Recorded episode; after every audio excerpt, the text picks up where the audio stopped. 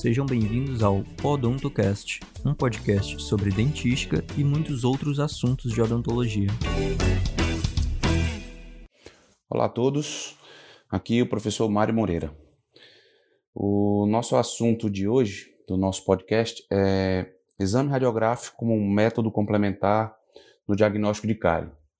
Mas antes de começar, eu queria pedir a todos vocês que por, por estarmos vivendo um momento mundial muito atípico e muito crítico, que ficassem todos em casa.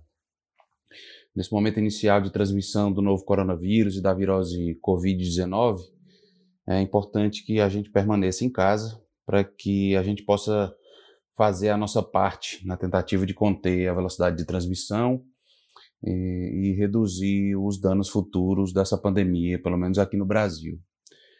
É, essa virose é um, uma virose nova, mas é uma virose como outras, que em pacientes jovens e saudáveis se manifesta com, com sintomas respiratórios mais comuns, né, como coriza, dor de garganta, às vezes febre, mas que, que pode ser bem mais agressiva em pessoas idosas, sobretudo as que apresentem comorbidades ou doenças pré-existentes, como hipertensão, diabetes ou que, ser, ou que estejam, por exemplo, em tratamento para câncer.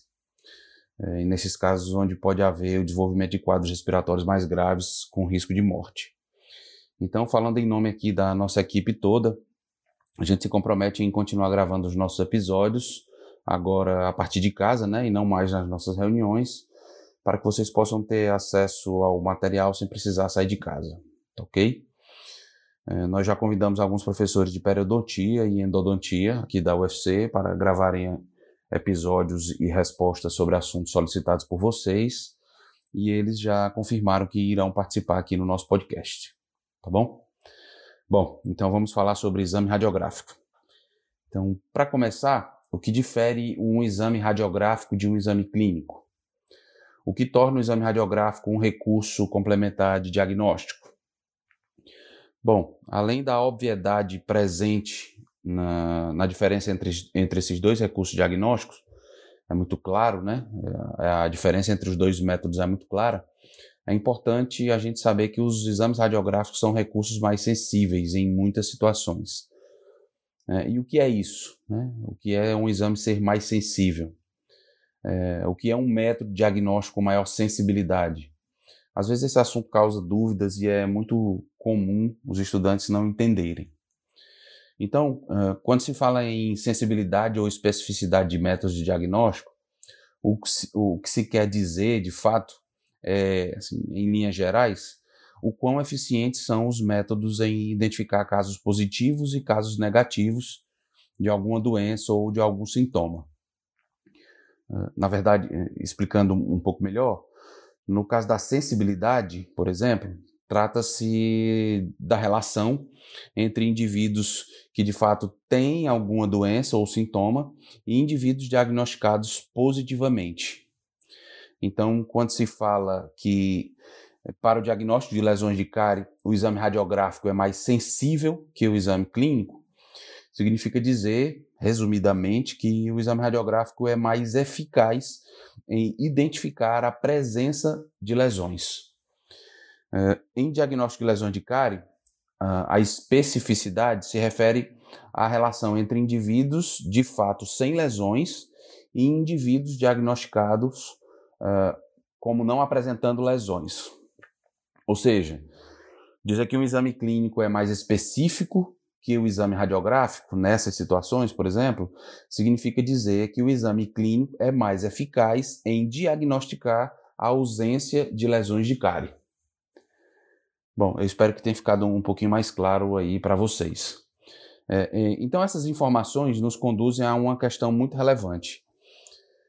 É, é, muito importante a gente ter em mente que os exames radiográficos são complementares, portanto, nem sempre é necessário fazer uma radiografia para diagnosticar uma lesão cariosa. Há algumas situações clínicas é, que não, não necessitam exame radiográfico. Às vezes, um estudante, por exemplo, quer fazer uma radiografia em situações desnecessárias, onde esse exame não irá é, fornecer informações mais importantes do que as que já se tem.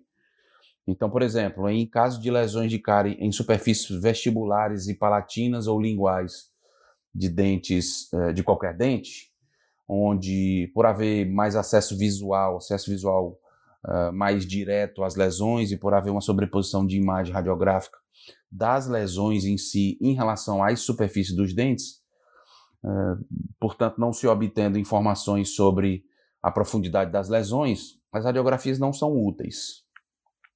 Um outro exemplo são os casos de lesões incipientes, é, de manchas brancas ou lesões cavitadas localizadas nas superfícies externas, na superfície externa do esmalte dental. É, também são casos onde as, os exames radiográficos não são tão sensíveis, ou seja, não são tão eficientes em diagnosticar a presença de lesões. É, portanto, há, há casos em que as radiografias são muito mais úteis no diagnóstico de lesões de cárie.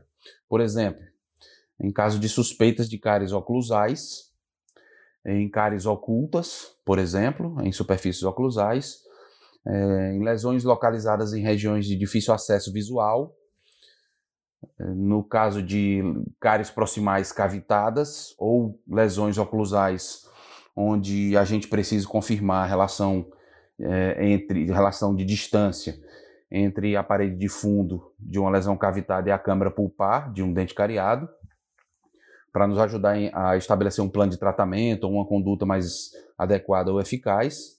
Então, é, essas sim são situações em que radiografar faz mais sentido e é, digamos, muito mais indicado. Então, portanto, é, pessoal, para a gente concluir, para o nosso episódio não ficar muito extenso, é, é muito importante saber, primeiro, né, em relação aos exames radiográficos, é, que apesar de serem recursos de diagnóstico de lesões de cárie muito importantes, é, os exames radiográficos, as radiografias, sejam elas periapicais ou interproximais, e sobre esse, essa, esses tipos e essa diferenciação a gente pode conversar num episódio seguinte, é, nem sempre os exames radiográficos são necessários. Né? E dois, é que as radiografias não são muito sensíveis em, em casos de lesões incipientes. Portanto, não são muito eficazes em diagnosticar a presença de lesões incipientes. Ok? É, bom, então eu vou ficando por aqui, é, mas esse assunto é muito importante. Então, nós iremos gravar outros episódios abordando os tipos de radiografias, como eu falei agora há pouco, é, os principais cuidados, uh, as principais dicas para otimizar e obter boas radiografias e aí também responder algumas dúvidas frequentes de vocês, ok? Então, um abraço a todos, fiquem em casa, cuidem-se e até o próximo episódio.